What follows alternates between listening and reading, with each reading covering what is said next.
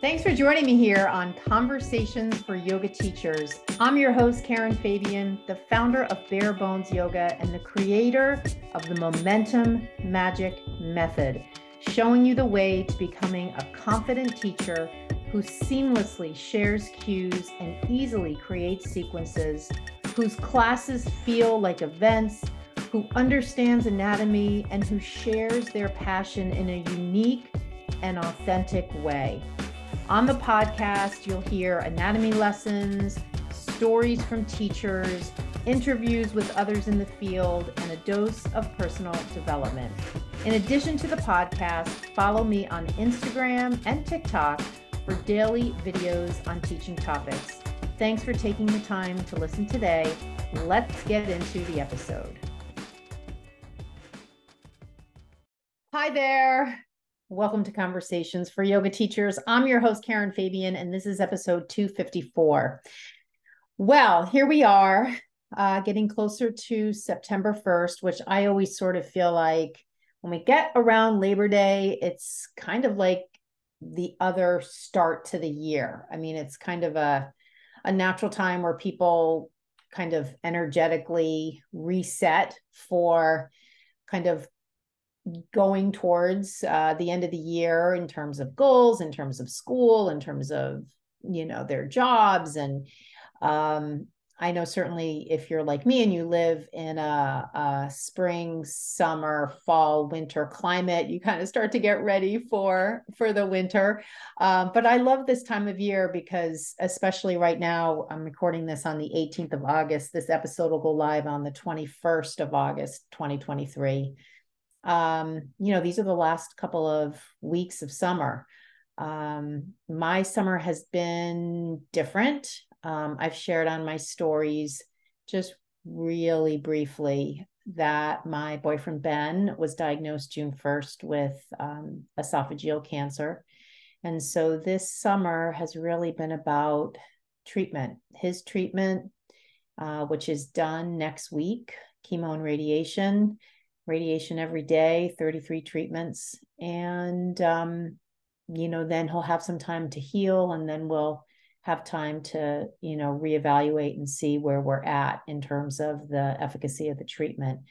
Doctors are very optimistic and, you know, being with him as he's been going through this has been, um, just just i can't even really put a word to it i i will say i I really I don't I don't know if saying I admire him is the right word.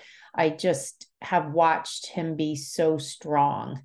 Uh, never once has complained, never once has said, why me, has just basically listened to the doctors and said, tell me what I need to do. And he's just done it without, you know, complaining or feeling sorry for himself.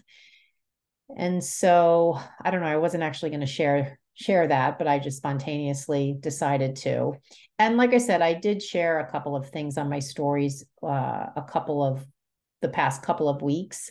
Um, but I don't really want to go into it in in massive detail because it's not my story to tell, and um, yet it's just part of what has been going on in my life. Um, certainly not directly, but in my life as his longtime girlfriend. Matter of fact, next week we'll be together 15 years. And the next day will be his final day of radiation. So that's kind of special. Uh, special in a different way. Um, so if you or anyone you know has has been affected by cancer, um, I guess you know Ben is now part of that club, and I am now part of that experience in our own way, I have um, really just gained a whole new level of respect for people who have been uh, impacted by this. You know, there's so many variations on cancer, but certainly in my experience of going to the hospital and being around the treatment team and being in the waiting room with other families, um, being in the ER, which was something we experienced this week, um, but being specifically around the chemo ward and the radiation department, um, you really not only tap into gratitude, but certainly gratitude for all the people who dedicate their lives to um, to caring for people who are affected by by cancer in whatever way. So we are just here in this house grateful for uh, every day and we are looking forward to um, the final day of treatment next week and then taking some time to heal. Then we'll have some time without treatment every day for the first time in six weeks. And um, we'll go from there. We'll get reassessed. We'll see where he's at.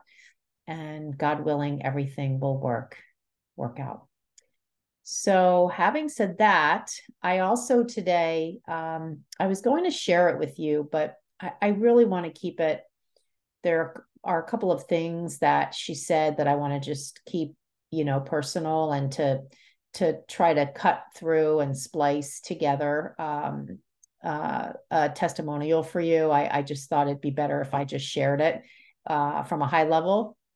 I think it's always kind of fun to hear from other yoga teachers um, what they are experiencing as they work with me in my program, more to just give you a sense of what's possible. Uh, and I think that um, a lot of times when I talk to a yoga teacher, they sort of feel like the the state of affairs for them is like as good as it's going to be. And there's so many magical experiences and just amazing shifts that teachers have when I work with them one on one. And the program I have has really proven itself over the years to be really effective with teachers, not only from a strategic, tactical, skills based sense, but also the mindset piece.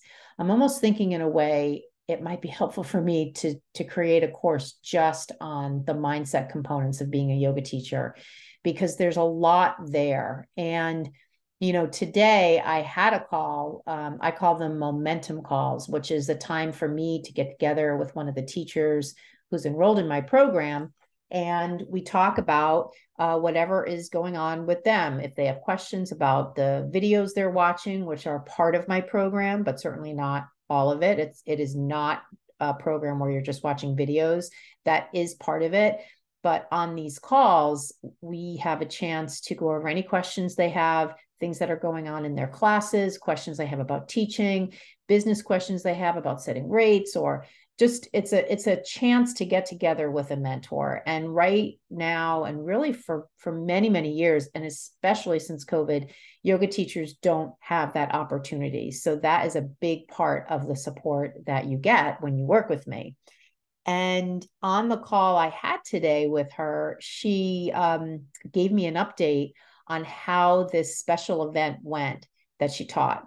And I'll just briefly say that one of the things that was so amazing for me to hear was how after just one session of working with me in my program. So she was watching some of the videos, and we had just time to do one of our momentum calls.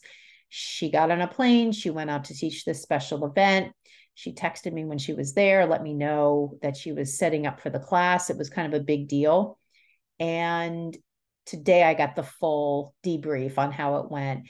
And what was so what was so inspiring for me to hear her say is that one of the things she learned from just that one session with me was that she could trust herself and that allowed her to go into the class and feel empowered and be confident. And even though there were people there that were for PR purposes taking photographs, she was still in her body. She didn't go up into her head. She didn't get self conscious. She was noticing the cues that she was sharing. Her students were responding. You know, she would say, drop your head, relax your shoulders. She would see it happening.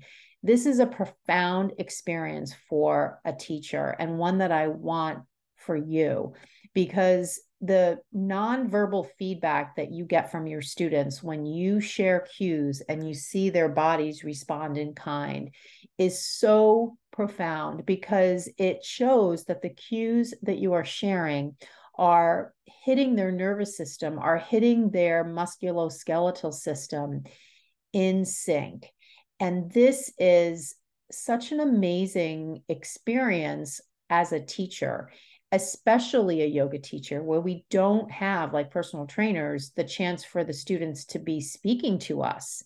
And this is yet another reason why you shouldn't be practicing with your class. You should be walking around and doing the walk and talk.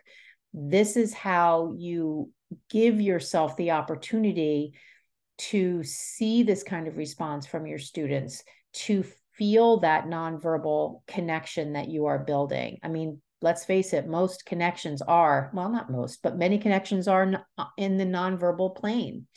And so this is yet again more support for doing the walk and talk, which I can teach you how to do, even if you've been practicing the entire sequence with your class. And even if you say to me, well, Karen, that's how I know what to say, I can teach you how to break up with your practice as the source of your cues, and how to take back your practice for you. And instead, to walk into the room as a teacher, a teacher who is able to confidently share cues and easily prepare a sequence that they confidently share.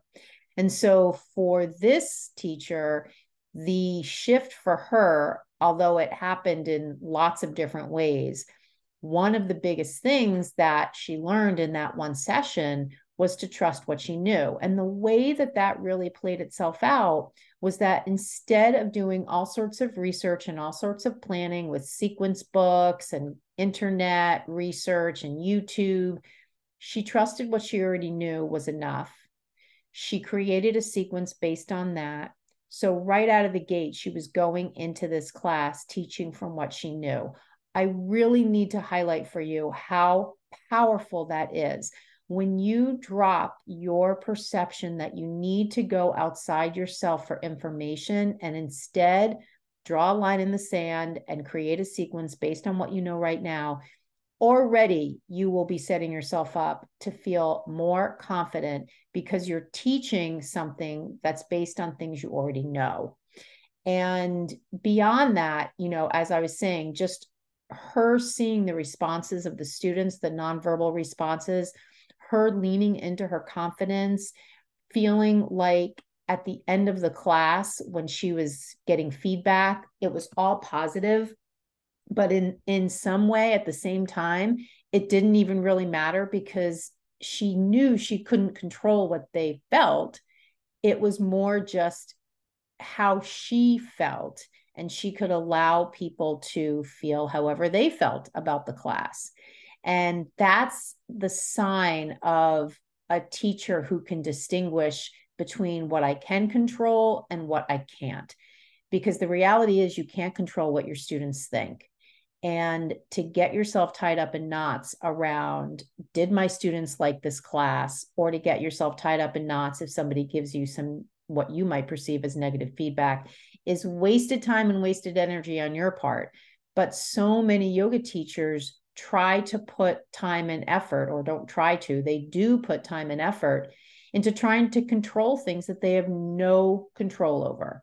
So much better to do exactly what this teacher did. Take the time to plan for your class and go in there and teach from what you know, share clear action based cues, and that you can control. You can also control not practicing with your class, doing the walk and talk, seeing your students, and being present. Those are all things you can control. You can't control if someone's going to get hurt. You can't control if somebody is going to like or dislike your class. So just toss all those things aside and really focus on the things you can control. So I wanted to share that with you as an example of a transformation. And there's so much more that she's going to achieve because the program is set up like that. The other thing I wanted to share with you is in the beginning of my program, I have teachers go through an exercise to come up with their mission and their purpose. And she was saying when she was teaching the class, because she had gone through that exercise, she felt so much more in alignment with why she was a teacher. And I so want to emphasize this for you. Honestly, this is not to pitch you my program, it's to share with you the content as a sneak peek and as a free gift, as a freebie, as an opportunity for you to do this sort of exercise so that you can also feel what it's like to have that strong connection when you are teaching that you are in the right place, doing the right thing, doing something that you love. And it's so much more than that sort of common statement yoga changed my life, and I want to change others' lives. And that's why I'm teaching yoga. There's nothing wrong with saying that. And absolutely, if that's what motivates you, great. However, there's so much deeper you can go in terms of what is your mission, what is your vision, and knowing how that can shape what you do, where you teach, how you teach. You know, many times I speak with teachers who are teaching even a style of yoga that doesn't resonate with them that doesn't line up with their mission, that doesn't align with how they want to teach. Can you imagine doing that for months? That is not what you would want to do. That's certainly not something that's going to make you feel in alignment with being a teacher. So, this is what I mean about having a mission and a purpose and knowing what it is. And I go through an exercise at the very beginning of the program with teachers so they can start to define this. And she was saying to me how she was so glad she did that work already because when she went in to teach this class, it allowed her to confirm what she sort of already knew, which was she was in exactly the right place in exactly the right time and being a yoga teacher, in addition to having a corporate job, in addition to being a mom, was a part of her life that she wanted to develop more and more. So that feeling is irreplaceable because you know you're in the right place and you don't doubt yourself. And when you don't doubt yourself, you really can start to make gains and anything is possible. So that was the first piece I wanted to share with you. The other thing I wanted to share from sort of the pop culture space is I wanted to speak for a moment about Taylor Swift. And this actually came up in my conversation with this yoga teacher today because she was saying, and I'll talk about the Taylor Swift piece. Let me start with that. The reason I want to talk to you about Taylor Swift is because there are so many things from her Eras tour that we can learn from as yoga teachers when it comes to teaching yoga and ways of being when we are teaching yoga and ways to show up for your students when it comes to teaching yoga. And you may be hearing me and thinking, but Taylor Swift's not a yoga teacher. That is true. However, everything she is doing on her Eras tour, there are so many techniques that she uses. Uh, some of them maybe even unknowingly, although Taylor doesn't Taylor Swift doesn't seem to do anything not on purpose. And I want to just share with you some of these things. And if you haven't watched her videos on TikTok or Instagram, after you hear this little blurb from me, go watch some of her videos and see what you think. So, one of the things that really stands out to me when I watch Taylor Swift in concert and we could even apply it to her just walking around when they photograph her but let's talk about her in concert because think of her being in concert like you going and teaching your yoga class when you watch taylor swift in concert her body language communicates confidence and empowerment her body language is always such that she is facing the audience. She is not turning around. She is she does not have her hands on the ground. She does not everything she does is to show herself to be seen. And so i want you to think about are you allowing yourself to be seen in your yoga classes? Because absolutely if you are practicing with your class you're not letting them see you so let's just put that right out there so take a look at your own way of teaching, if you could videotape yourself, that would be great. I'm sure you know, though, how you are when you walk into the room. So just think about just on the physical plane do you have the front of your body facing the students in the room? So let's just end it there in terms of this one topic or this one point. The next thing is Taylor Swift allows herself to be big, to take up space. You know, I remember I worked for five years at Starbucks. I stopped right before the pandemic in December of 2019. I loved the job. I sort of didn't love the job, but I, in general, loved the job. I had great customers, and it was a really fucking hard job. um, and one of the things we always used to say when we were working at Starbucks uh, in the front of in the front of the house there, not in the back, was make yourself small because there at any point in time there were like six of us working behind the counter and you had to make yourself small otherwise you would be bumping into people. It's the same thing that flight attendants say to each other make yourself small because the galley is really tiny. Taylor swift does the complete opposite. She makes herself big she takes her arms out wide. She stands in a power stance with her feet apart. She faces the audience. She allows herself to, as I said before, be seen. I watched a video of her the other day where she walked out on stage, 70,000 people in the in the uh, arena, and even though she was dwarfed in actual size, she allowed herself to take up space by extending her arms out, taking a wide stance, and of course singing, and she filled up the space with her being. Are you doing that with your classes? Like you don't want to do it to the point where it's a distraction, but think about along with allowing yourself to be seen, are you being big? Not to the point where you want to be a distraction, but in a way that is empowering your students. The other thing, there are several compilation videos of just snippets of Taylor being Taylor and just her being goofy and, you know, just her laughing with the audience. She's always authentic. She's a, allowing her authenticity to shine through. Are you doing that when you teach? The other thing that Taylor does, which is amazing, is she laughs at her mistakes. Imagine this. She wrote a song, and when she sang it with Aaron Dessner, she forgot the words. And she said before the song started, I might forgot the forget the words because there's so many words in this epi- in this um song and I've been practicing it all week.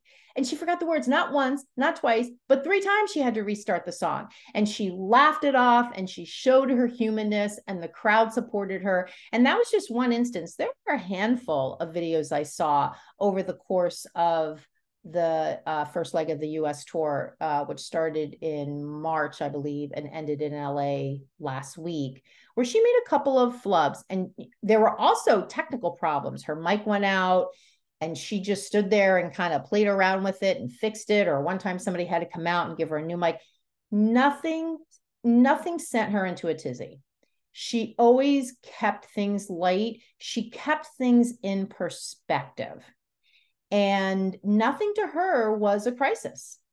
And i want you to imagine in those moments where you're freaking out because you lose your place in the sequence or someone's doing something weird in the class that's throwing you off beat and you're making it this huge mountain imagine you're taylor swift with 70,000 people and you don't let anything throw you because you appreciate that they really don't care. They're not going to care if you make a mistake.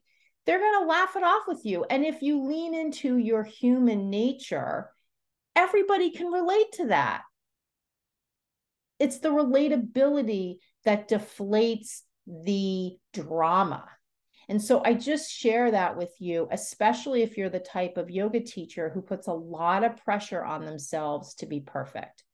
So, though, oh, and the other thing that Taylor does is she always speaks as well, she has two ways of speaking. One is she'll speak as if she's talking to just one person. And the other is she'll say a lot of things to acknowledge the community of fans she has. So sometimes she'll say, I wrote this because I think of you when you're at home upset about how your day went. And I was thinking of that situation. And I, I hope this helps you through that scenario. That's just an example. But, or then she'll say, okay, does anybody here know the words to this song or I just really want to acknowledge you guys for waiting uh, a couple of hours during the rain delay and then coming back in or whatever. So she has this kind of way of acknowledging the crowd. And that speaks to that idea of building community. And she also has a way to make each person feel like they're the only ones there. And so there are different ways that you can do that in your classes to acknowledge that people are there as a group, to acknowledge the sense of community that is part of practicing together. And you can also do things in a way where you acknowledge the individual without calling somebody out as a way to build connection with each person. So I hope that um, you'll, even if you're not a Taylor Swift fan, just think of it as a case study. Think of it as um, a, a way to build your teaching skills because there is a lot there that we can learn from as yoga teachers uh, around from Taylor Swift. So that's that piece. Now, the next piece I wanted to talk to you about, and this is the last part of this episode, is a revelation that I had that I had actually thought of years ago, actually, but it really is becoming more and more clear to me. And I want to speak to it not in a way to be controversial, more in a way to sort of reset expectations so that you don't end up blaming yourself for something that's not your fault and you are able to as quickly as possible move into the most confident authentic way of being as a teacher so I was listening to a podcast today that has nothing to do with yoga, and the person was speaking about different strategies in business. And he was talking about a couple of specific strategies that I'm aware of that have been developed by certain people. And he was saying, you know, before so and so built this strategy, things in business were sort of done this particular way. But when this person came out with this strategy, he built a community of people around the belief in this strategy, and people just took it as fact. And many, many people now operate according to this strategy. But when you really go back in time, it just was this person saying, this is my idea. This is my method. Now of course if something doesn't have any validity or value there won't be a groundswell of people to clamor around it and people won't follow it. So there has to be some quality there. And there also sort of has to be a reason for people to follow that path so when i was listening to him speak i started to think about the path of becoming a yoga teacher. And I was thinking about the 200 hour teacher training uh, process.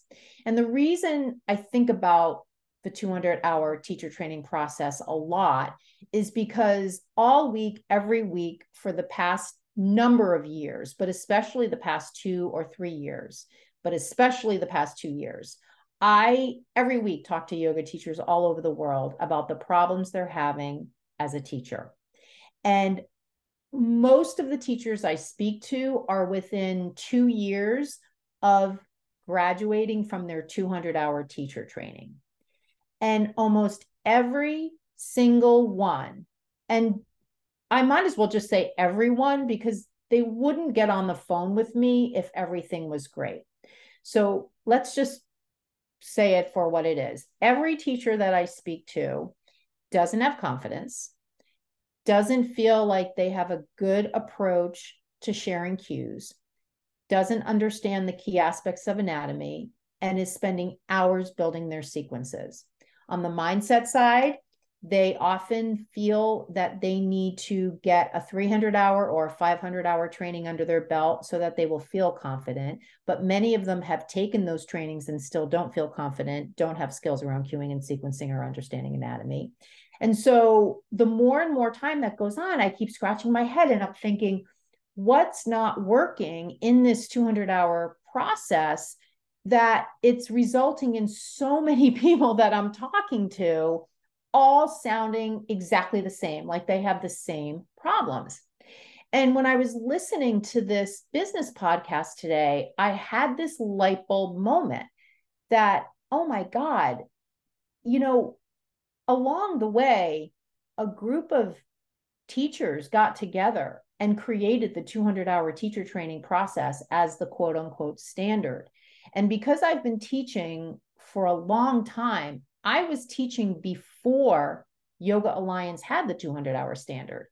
And so I have a perspective of teaching before there was that criteria and then continuing to teach as that criteria was established. And then over the many, many years, 15 or so years, seeing how it's grown to be more and more the accepted standard. And so I'm listening to this business podcast and I thought, oh my God, this is really similar to what happened in the yoga industry that a gr- and I don't know literally the genesis of it or the origin story for it, but I think and I seem to remember back in 2000 2001 when I was starting to do my teacher trainings and uh, before we had as an industry these standards at some point i believe there was a group of yoga teachers who got together and formed yoga alliance as an organization and i believe don't quote me on this now that part of that process of of these teachers getting together was the generation of these standards that came out of probably whatever yoga alliance 1.0 as an organization looked like now again I wasn't there. I'm not involved. I don't know. But I can absolutely tell you because I have this perspective on the industry that there wasn't, and then there was. But even when there was at the beginning, it was sort of like not super uh, widespread. But over the years, 2003, 2004, 2005, I started to write the first standards for the teacher I was working for at the time, Baron Baptiste. I was the the first person to write the first draft of our application as an organization to Yoga Alliance to be um, recognized as a 200 hour teacher training program, and then on and on and on. So now it's just the standard. And so I thought to myself, okay, so that's not necessarily a good or bad thing. However, I think it gives us an opportunity to look at the results that teachers get from taking the 200 hour training and the feelings that they sometimes have or expectations that they sometimes have. And so I wanted to offer you a reframe. So here's the thing. Number one, this is not an episode where I'm critiquing um, the the the 200 hour training or the organization. It's simply a revelation that I had, and I want to offer it to you as a reframe so that you can be more empowered as a yoga teacher to do what you need to do so that you can be confident and skilled. So the the reset is if your experience is similar to the experiences I have shared with you that I've heard from other teachers, number one, it's it's not your fault. I think there is something about the decentralized nature of this of this training format that it's done in studios all over the world and even though there is a shared agenda that the organization puts out um, how it actually looks at the ground level can be really different. One teacher can go to one studio and another teacher can go to another studio, and they'll come out of the 200 hour training with very different experiences and results and outcomes and feelings as a teacher.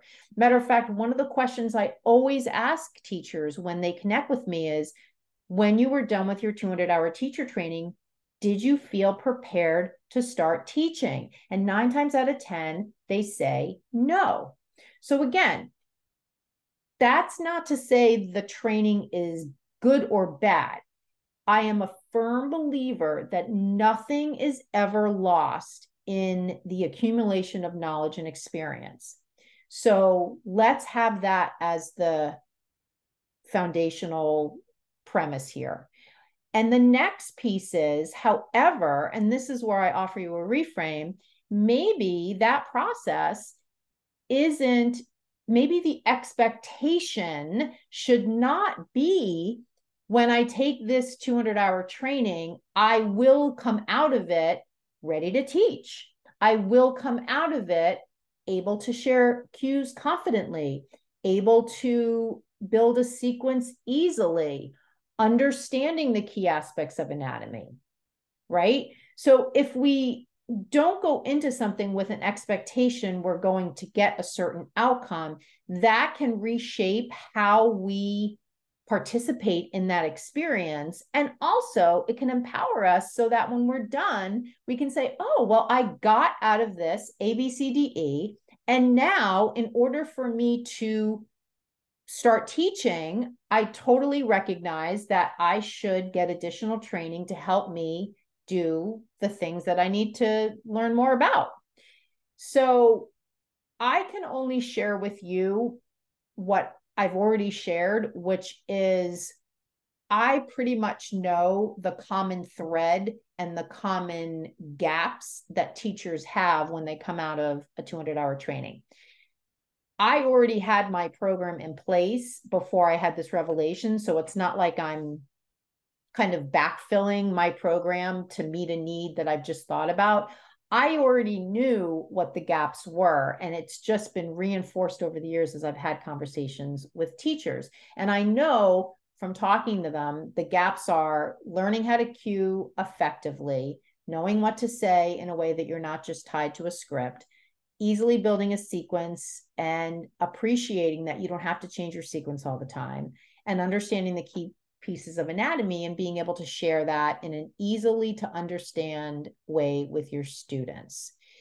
And then all the mindset pieces that absolutely are not being covered in 200 hour teacher trainings, like a lot of the things I talked about at the beginning of this episode. And quite frankly, like a lot of the stuff I talked about regarding Taylor Swift, none of that really is covered. And maybe it shouldn't be. So if we sort of reshape our expectation around, hey, I'm going to get this amazing 200 hours of training. It's going to give me a lot of information, certainly a lot of information about the history of yoga and yoga philosophy. And I'll get anatomy as it's presented in this training. I'll get um, information on cueing and sequencing as it's presented in this training by whomever is presenting it. And then I'm going to be done. And then I'm going to ask myself the question do I feel ready to start teaching? And if the answer is no, then it's up to me to make a list of what are the skills that I don't have that I need to have so that I can begin teaching. And this is where too many teachers fall into a gap because they don't take that step and instead of just making it like an objective assessment when they're done with the 200 hour, they beat themselves up that they didn't learn what they need to learn. They have this feeling of being not ready. And so what happens? They don't teach.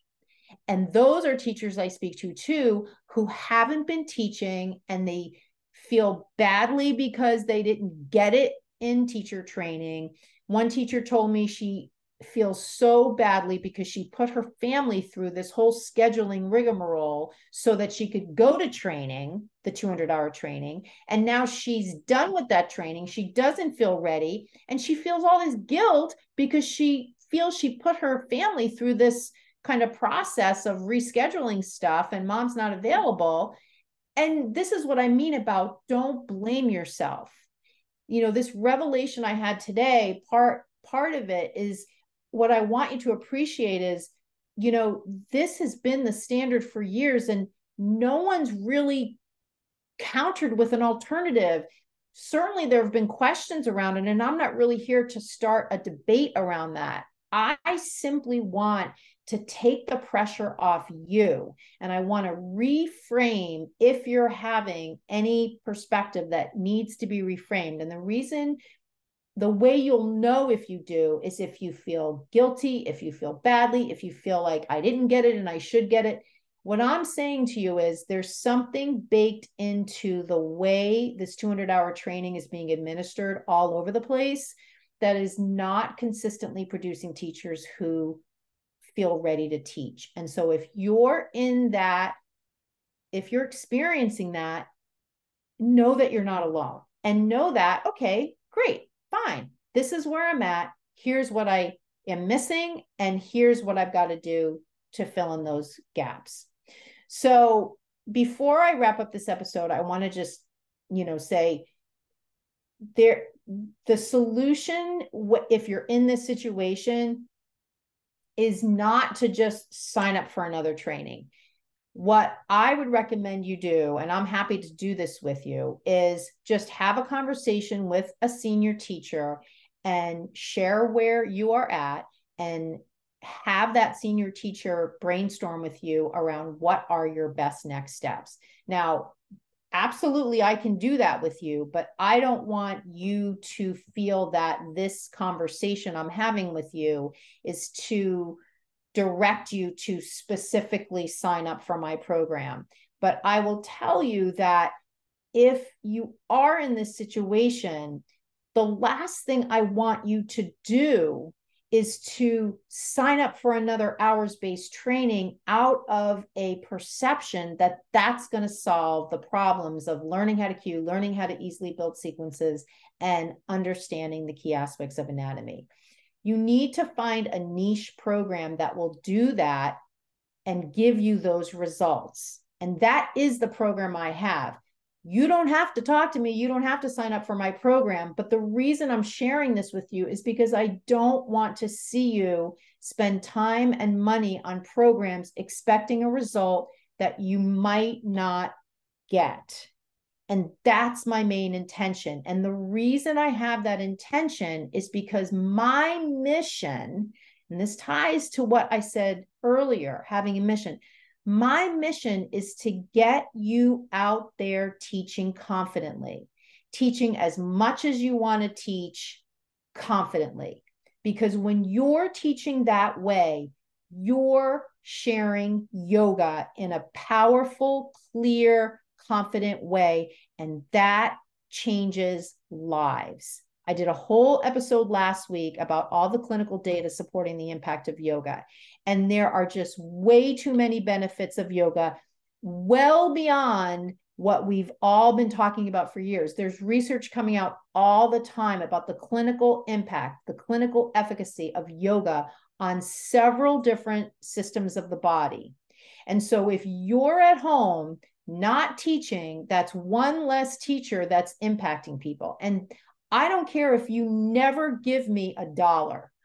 My main goal is to get you out there teaching confidently. If you're already out there, to support you in being the most confident teacher possible. And there are plenty of other programs out there besides mine. All I'm saying is do your homework and make sure you are in the driver's seat. You are crystal clear around the skills you need and the program you're enrolling in is going to get you those results. Because another example is, and I hear this one too, this is a scenario. I don't know how to cue. I'm spending hours building my sequences. I don't understand anatomy. And then I say, well, what training are you in right now? I'm taking a yin training. Well, that's not going to help, right? That's a specialty training. Like we don't want to go down the specialty niche route until we have the fundamentals down.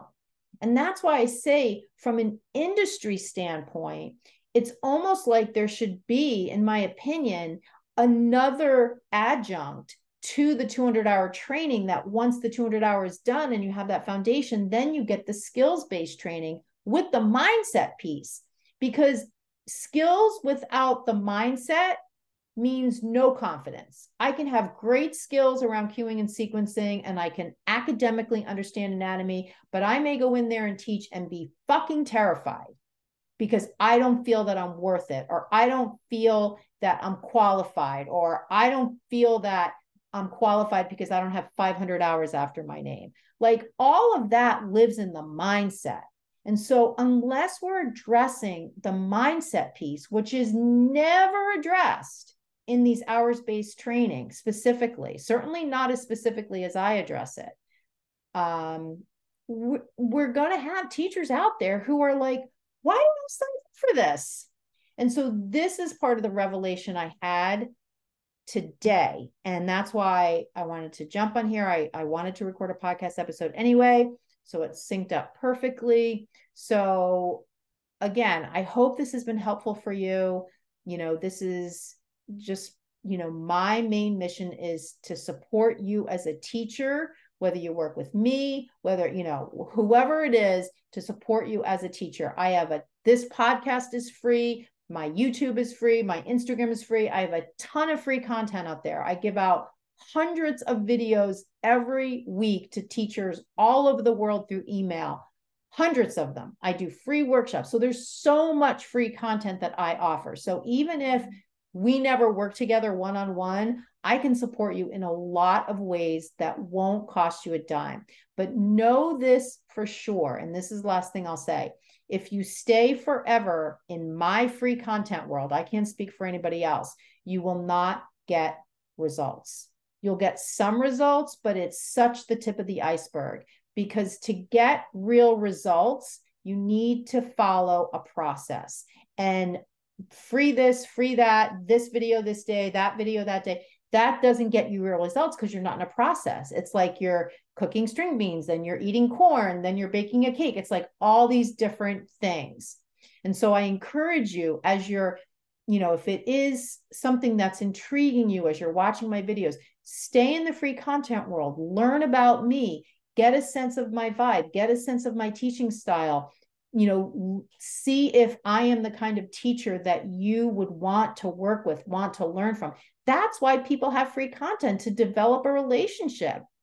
And if you see things that you like, get in touch with me. Let's get you on a phone call with me so that I can find out if you are a teacher I can help. If this is something that you want to do, just send me a DM and say, phone call and we'll set it up. If you're outside the US, we can do it on Zoom. So I hope this has been helpful for you. I love sharing uh, directly with you via the podcast. I think it's a really powerful medium to to use so that we can build connection. And I appreciate if you're still listening, I really appreciate your time. And I hope that you have found this valuable. I hope you have a wonderful end to your August. And I look forward to connecting with you on Instagram in the DMs. You can email me. Thanks so much for listening. And I'll catch you again on the next episode of Conversations for Yoga Teachers. Namaste. Thank you so much for listening to this episode. And the fact that you're still here and still listening is not lost on me. So thank you so much.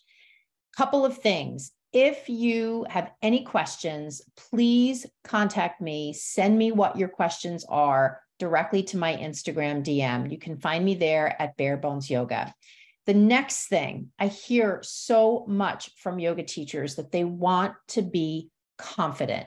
They want to feel more confident. They don't want to have that nervous feeling in their stomach when they get up to teach. They don't want to stumble over their words. They want to create sequences fast and not spend so much time writing out their sequences and practicing their sequences. And they so much want to just walk around the room rather than being tied to the mat and practicing the entire sequence with their class. If any of this hits home for you and you want to develop into a more confident, authentic teacher in the next 30 days, I want you to DM me, confident teacher, heard it on the podcast, and I will show you exactly how you can get there. Thank you so much for listening. I'll see you on the next episode.